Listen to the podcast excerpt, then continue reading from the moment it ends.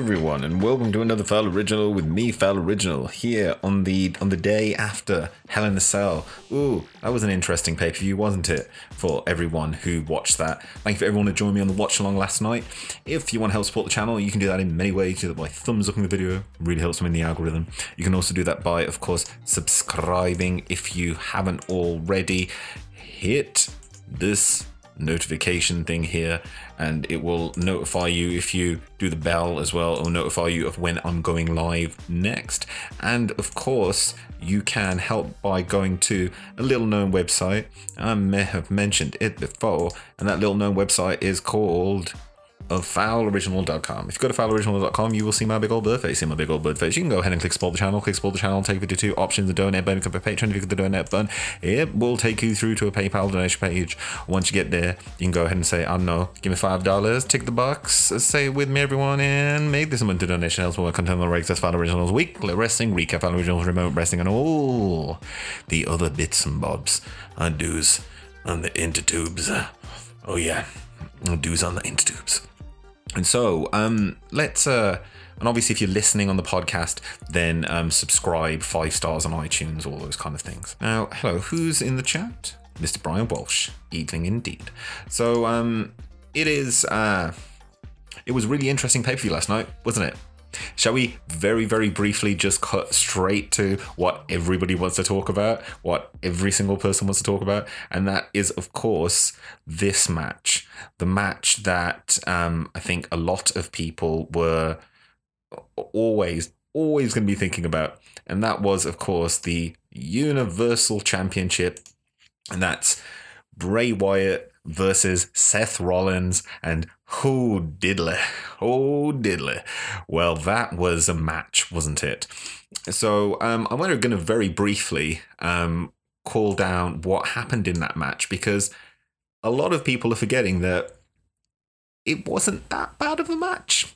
So um, we had we had a whole lot of matches be, um, before that. This was the main event, the final match on the card, and I will talk about the other matches. But I thought that I'd just go through um, a little inkling of what went down. So um, let's let's get some pictures up because I've got pictures today.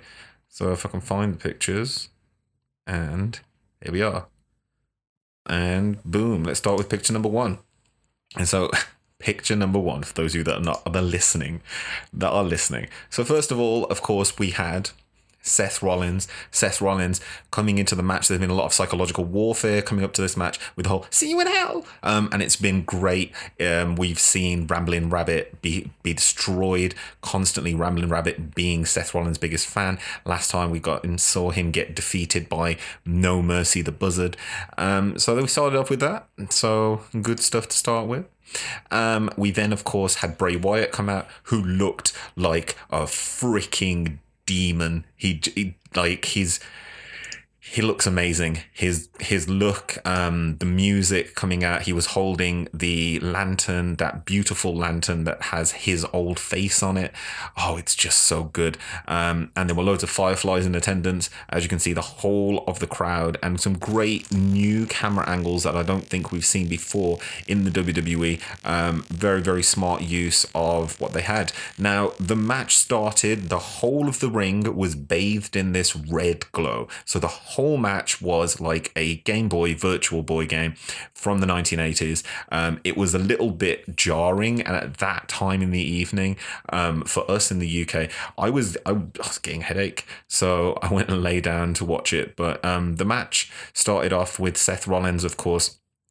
Now, this is, of course, a Hell in a Cell match, so there are no disqualifications, no countouts. So Seth Rollins starts by pulling out a kendo stick. He then, of course, uses that kendo stick on Bray Wyatt. Um, Bray Wyatt, the Fiend, even Bray Wyatt, no sold everything, absolutely everything. Just caught um, any time that it looked like he was down, didn't matter because the Fiend would get back up. Um, so again, as I said, more stuff going on. Thank you for everyone who's joining the chat. I will get to you. Um, we had Seth Rollins coming off the top rope, um, just anything he could do to keep the Fiend down. But of course, the Fiend would counter with Sister Abigail and also would um, be able to counter with just just being so goddamn scary. The fiend is just so goddamn scary. That's one of his counters in my mind. Um, and the crowd were really behind the fiend the whole way through the match.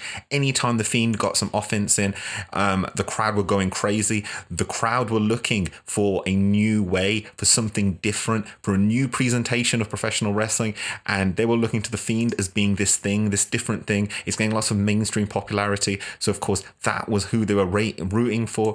It didn't matter if he was the face of the heel, they were rooting for him. Of course, Seth Rollins tried to um, get back into it with some tope suicidas, but it didn't matter because that was reversed by the fiend into a sister abigail on the on the cell it was a fantastic match like we were all forgetting that this was a really good match um, even though the ending went the way it did um, Seth Rollins at many points in this match was on a what looked like he was at a point where he was you know on the ropes literally and figuratively. Um, didn't matter. The fiend still um, getting up after every single one of the attacks from Seth Rollins and the fiend just being vicious being absolutely vicious. Um, at one point he and it is comical and it is comedic but I absolutely loved it.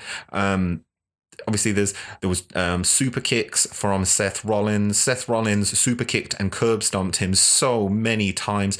Um, frog splash through and threw a table, but the fiend got back up. That was the fiend just came back up. I kept thinking that song, but the cat came back the very next day. Oh, the cat came back. I thought he was gone, but the cat came back.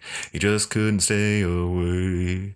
And so, like that, that's all that happened. The fiend was like every single time he tried to attack him, it didn't matter, and the fiend would come back Sister Abigail and Of course, every single time it looked Seth Rollins looked like he had seen a ghost. He didn't know how to deal with what was going on.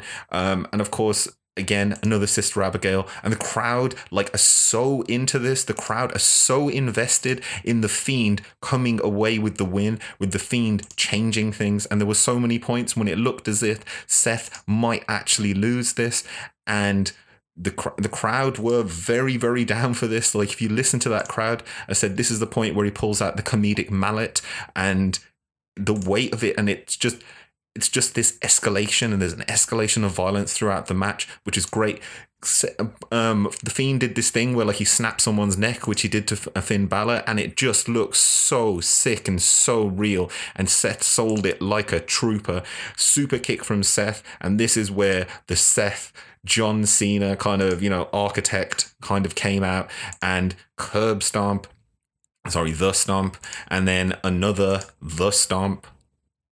See if we can show you um, another like coming off the top ropes with the knee. Um, anything that he could do. Obviously, this is Seth is the babyface, so he's being booked like a babyface to win.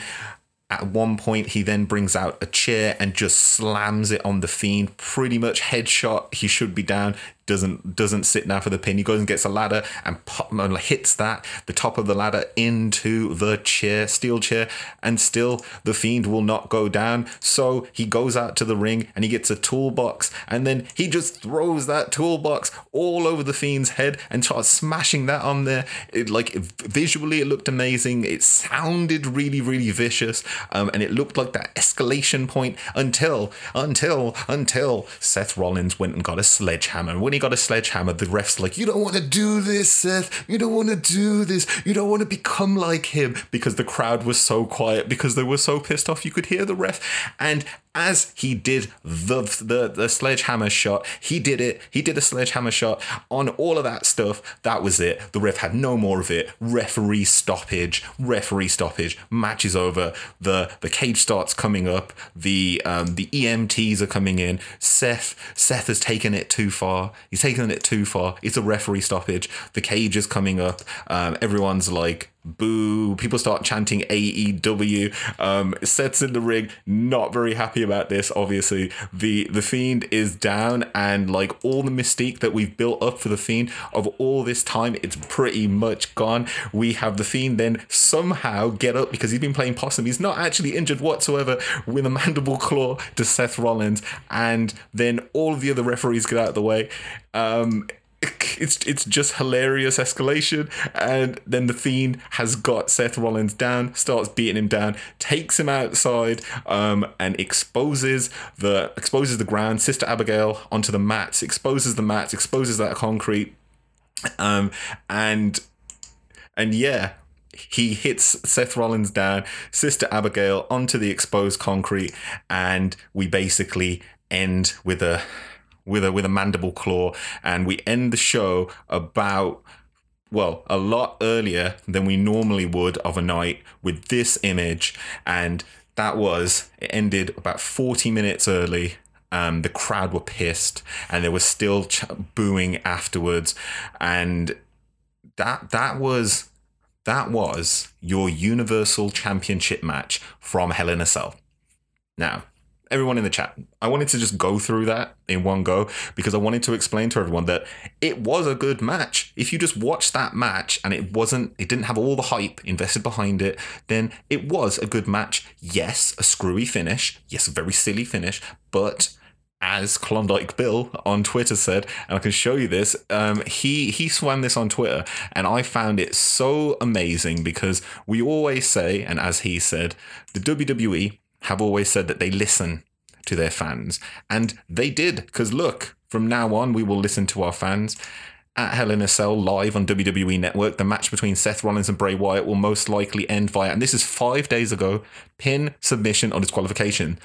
85,000 members of the WWE universe voted for this. And 46% of them wanted a DQ finish. We wanted a DQ finish. We don't know what we wanted. But, but, but, but, but, as people are saying in the in the chat here, I also liked the finish to this match because it subverted expectation. And there's one thing that I really like about the WWE when they do it well, subvert expectation, is that cool things can happen. So, yes, Bray Wyatt is not the Universal Champion. That is pretty sucky. That is pretty crap. I mean, I feel like he should be. And I said this during the watch along, which was I am. Um, if Bray Wyatt doesn't win, this is just another Bray, failed Bray Wyatt gimmick, but it's not because this crowd was so disgusted that there is a hashtag cancel WWE network um, hashtag trending at the moment. People will not cancel the WWE network. But again, this is that whole thing where the WWE audience are a finite level there's a finite number of them. But to expand the reach, you have to do really kooky stuff. When it comes down to it, the storytelling in that match was there is this villain, this absa Rob Van Dorst, hello, this absolute villain, this absolute dick, yeah. And this guy is haunting people's nightmares. Every single week we see him like getting one over on the babyface, Seth Rollins. So at this event, he wins the match, but he's gone too far. How can he come back from it? How can he be pulled back from it? Bray Wyatt made him essentially the Batman Joker thing try to kill him, which is great. It means that now there's some layers to Seth Rollins moving forwards. You know, he did a bad thing for the right reasons, but even that wasn't enough. Were they the right reasons? Like, should he not should he be unhappy about it can people now rip on him for it can is he now kind of healy it, it gives his character a little bit of three dimensionness so with that being said yes i am unhappy that the fiend didn't win and i think another problem with the wwe audience at the moment is that we are so like invested in micromanaging every single decision and we forget that yes, in years gone by, you'd be pissed about a single decision because there was no real like flow to the show. There was no real thought of foreplanning. But I hope that with people like Bischoff, with people like um, Heyman now looking at long term booking and looking at rewarding you for watching last week's, that things are now part of an actual story. Whereas up until now, it's been like, let's just build this match and that's it it, it it gives Seth Rollins' character a little bit more to do, and I think that with Bray, he's already kind of won. Like I don't think the championship meant as much as making Seth Rollins go past that point. Go past that point. But that that's what I think about that. And I think that it's a little bit unfair that we're judging this without any kind of real context. Yes, it was a little crappy, especially after what like the fact that fans were booing and you could tell when you're watching the match every time that Seth Rollins got a curb stomp, people boo, and then and like you knew like that they were trying to get the fans back on side because obviously the two guys, the two guys in that match knew that the finish of that match was the Fiend was not going to win, and that it was going to feel like a crappy finish, and it was going to feel like it shouldn't be. But um, but yeah, it's hard because in a in a PG world, in a world that you can't have someone blading and stuff, like there's no way that you could have that escalate. Like this is the best way to have that escalation happen. But anyway, anyway, anyway. Also during the night, we had some other matches, um, and I, I see um, and I, I could see people in the chat like unhappy with the WWE, people that joined JGBN3. Um, I saw a great view for someone on Twitter. He said Bray didn't want the top, wanted to corrupt Seth and become an evil Seth version. Don't know if WWE are that Exactly, that's what I'm thinking, Brian. That's what I'm thinking. Like literally, I went away with it and I was like, you're just trying to turn him to like the the dark side. Um, and anyway, we also had some other matches on the evening. Let's just very briefly um, go through those matches because um, they were they were good matches. And again, this is what people are forgetting. So we started off the evening with on the kickoff show Natalya versus Lacey Evans. Um, it was a pretty good match.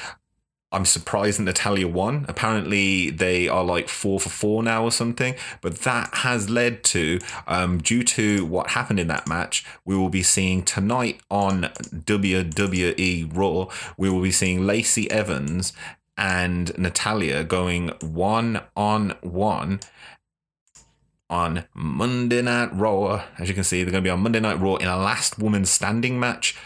Very interesting. Um, didn't think that was going to happen. But again, cool, cool, cool little match be happening. I think it's going to break up their whole deal. Of course, we also I would be bereft of my duty if I did not speak about Becky Lynch versus Sasha Banks, which was the second match that started, which the match that started the whole show. My God, that match was fantastic. It was 30 minutes from two women who absolutely love professional wrestling and put on a clinic. There was some really, really great stuff in that match. Um, there was some really, really great, innovative um, stuff with the um with with the actual like with the cage just with the cage. Like it was fantastic. I was i was so like i was so happy some of the stuff that they did. Um the match ended of course with becky lynch retaining and sasha banks kind of like being sad crying but um, it was a good thing. It was a good thing and a fantastic match. We then had third up um eric rowan um and um, Eric Rowan and uh, Luke Harper going up against the team of Daniel Bryan and Roman Reigns.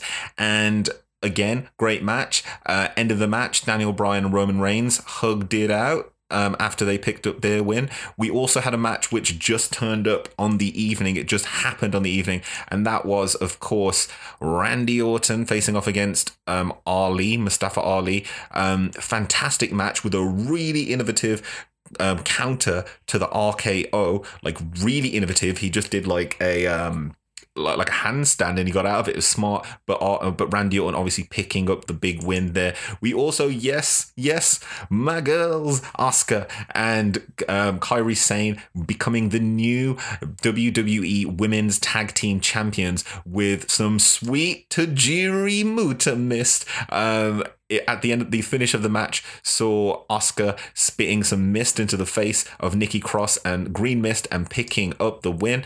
We also, of course, had the um the OC represented represented by United States champion AJ Styles and the Good Brothers Karl Anderson and Luke Gallows going up against the team of the the Viking Warriors and which was really cool addition Braun Strowman. Now I don't really know what the beef is between Braun Strowman and like the Viking Warriors. I don't think there is any, but obviously Braun Strowman has been a bit pissed and trying to show off. I like the way he's being booked at the moment. He's being booked as this kind of like monster heel who gives no craps. He's not a healed like a tweener, and he's just going around beating people up.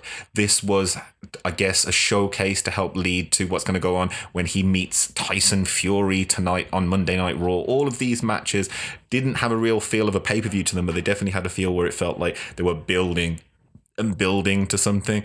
We then also had another match. A lot of these matches um, announced on Sunday, just out of nowhere. We had the King of the Ring, Baron Corbin, going up against Chad Gable, who on commentary, Corey Graves kept calling Shorty, and then backstage, Kayla Braxton also called him Shorty. It's really weird, Shorty Gable. And um, he got beat bad. And from seeing this match, Chad Gable has like he's way better than I even expected. Just the fluidity with some of what he did in that match, the way that he just like he's just a, he's a wrestling machine. Um, and I've seen Gable before, but I think that this is really like his time to kind of, uh, and I can see like like like um like Heyman maybe kind of looking at him like a new Kurt Angle we also saw a really weird title change where Charlotte Flair is now the 10 time women's champion um, after picking up the SmackDown Women's Championship after having basically the same match as part of a singles that she had as part of a tag team. She put Bayley into the figure eight leg lock as Bayley kind of cried throughout the match, um, after the match. And um, yeah, Charlotte Flair is now your new SmackDown Women's Champion. Um, but going back to what happened with the Kabuki Warriors as well um, something that I wanted to kind of mention is that we saw a double turn in that match. The Kabuki Warriors had a um, they had a uh, they had an interview after the match and they did it purely in Japanese, just like Io Shirai has been doing. And they basically went, you know, we always wanted to become the champions, and people have always said that we're not good enough. So we went out there and we showed everyone that we were good enough.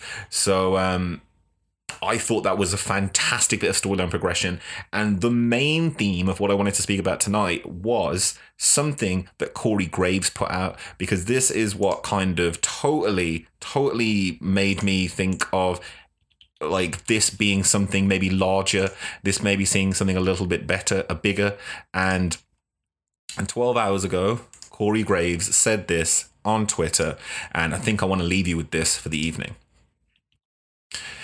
Corey Graves, it's almost like someone is going to hit the reset button if only there was a reason. Oh, wait. Now, I kind of agree with that point of view. I feel like we are at a point where they're probably looking to hit that reset button. And now that we're having a draft and we're going to have different storylines, this in my mind maybe was to tie up a few loose ends and to get us in a position where moving into this new world of an actual divided WWE where we have two companies on two different networks that will definitely be vying to get some of that WWE ratings gold. They will really be fighting to put on the better show. And this is that reset point. All in all, for Hell in a Cell, I would like to say that I would give this show like about a three out of five because it felt very rushed. But as I said yesterday in the watch along as well, they there's been a lot of wrestling going on, and like kind of revealing any booking ideas for this evening would have really hampered the shows coming before it, like SmackDown and stuff like that. And so I think maybe there's a better way to do this now that they've moved into this new schedule, but this just happened to be the first casualty. And it's just a casualty of the of the new schedule but we'll see how this moves moving forward. Of course, we're going to have loads of stuff happening with Crown Jewel, which was being promoted heavily during that show as well. Um, and yeah, not totally happy at the ending, but it was different. It subverted an expectation that we all had. And Bray Wyatt came out looking strong, but he should have, in my opinion, potentially come out as the WWE Universal Champion. But I can see why it didn't. So I'm not as angry, I think, as everybody else. But with a week in wrestling where AEW has proven that there is a yearning for an alternative. The WWE have presented us with the same homogenous product that they have up until now, and that might be a little bit of a worry. But I still kind of liked it. Anyway, on that note, this has been a Foul Original. Thanks for watching and listening. Here you see you next time. And you can obviously help su- support the channel by thumbs upping the video. Really helps me in the algorithm. You can also do that by subscribing here on youtube.com slash Foul Original Wrestling. You can also do that by checking me out on the podcasts, which is uh the Foul, Foul Original podcast, have a look in my link tree, linktr.ee slash Foul Original. And um, thank you so much for joining. We will be doing some more of these as the week goes on. Of course, join us for the weekly wrestling recap, which happens every Wednesday and Sunday at 8 p.m. UK time. And I will be doing another one later on this evening, um, which I should have a much better idea. We're going to talk about ratings and stuff. But this has been Original. Thanks for listening. See you next time. And uh, bye skis. If I can see, I say bye skis, and then when I'm editing this later in the audio, I'm like, yeah, you've said bye skis several times. Thanks for listening to the show, and if you'd like to hear more, then feel free to follow me here on the podcast ways. Also, you can check me out on youtube.com slash foul original wrestling for the weekly wrestling recap, which happens every Wednesday and Sunday live on YouTube, 8 p.m. GMT. This has been a Foul Original podcast. Thanks for listening. See you next time.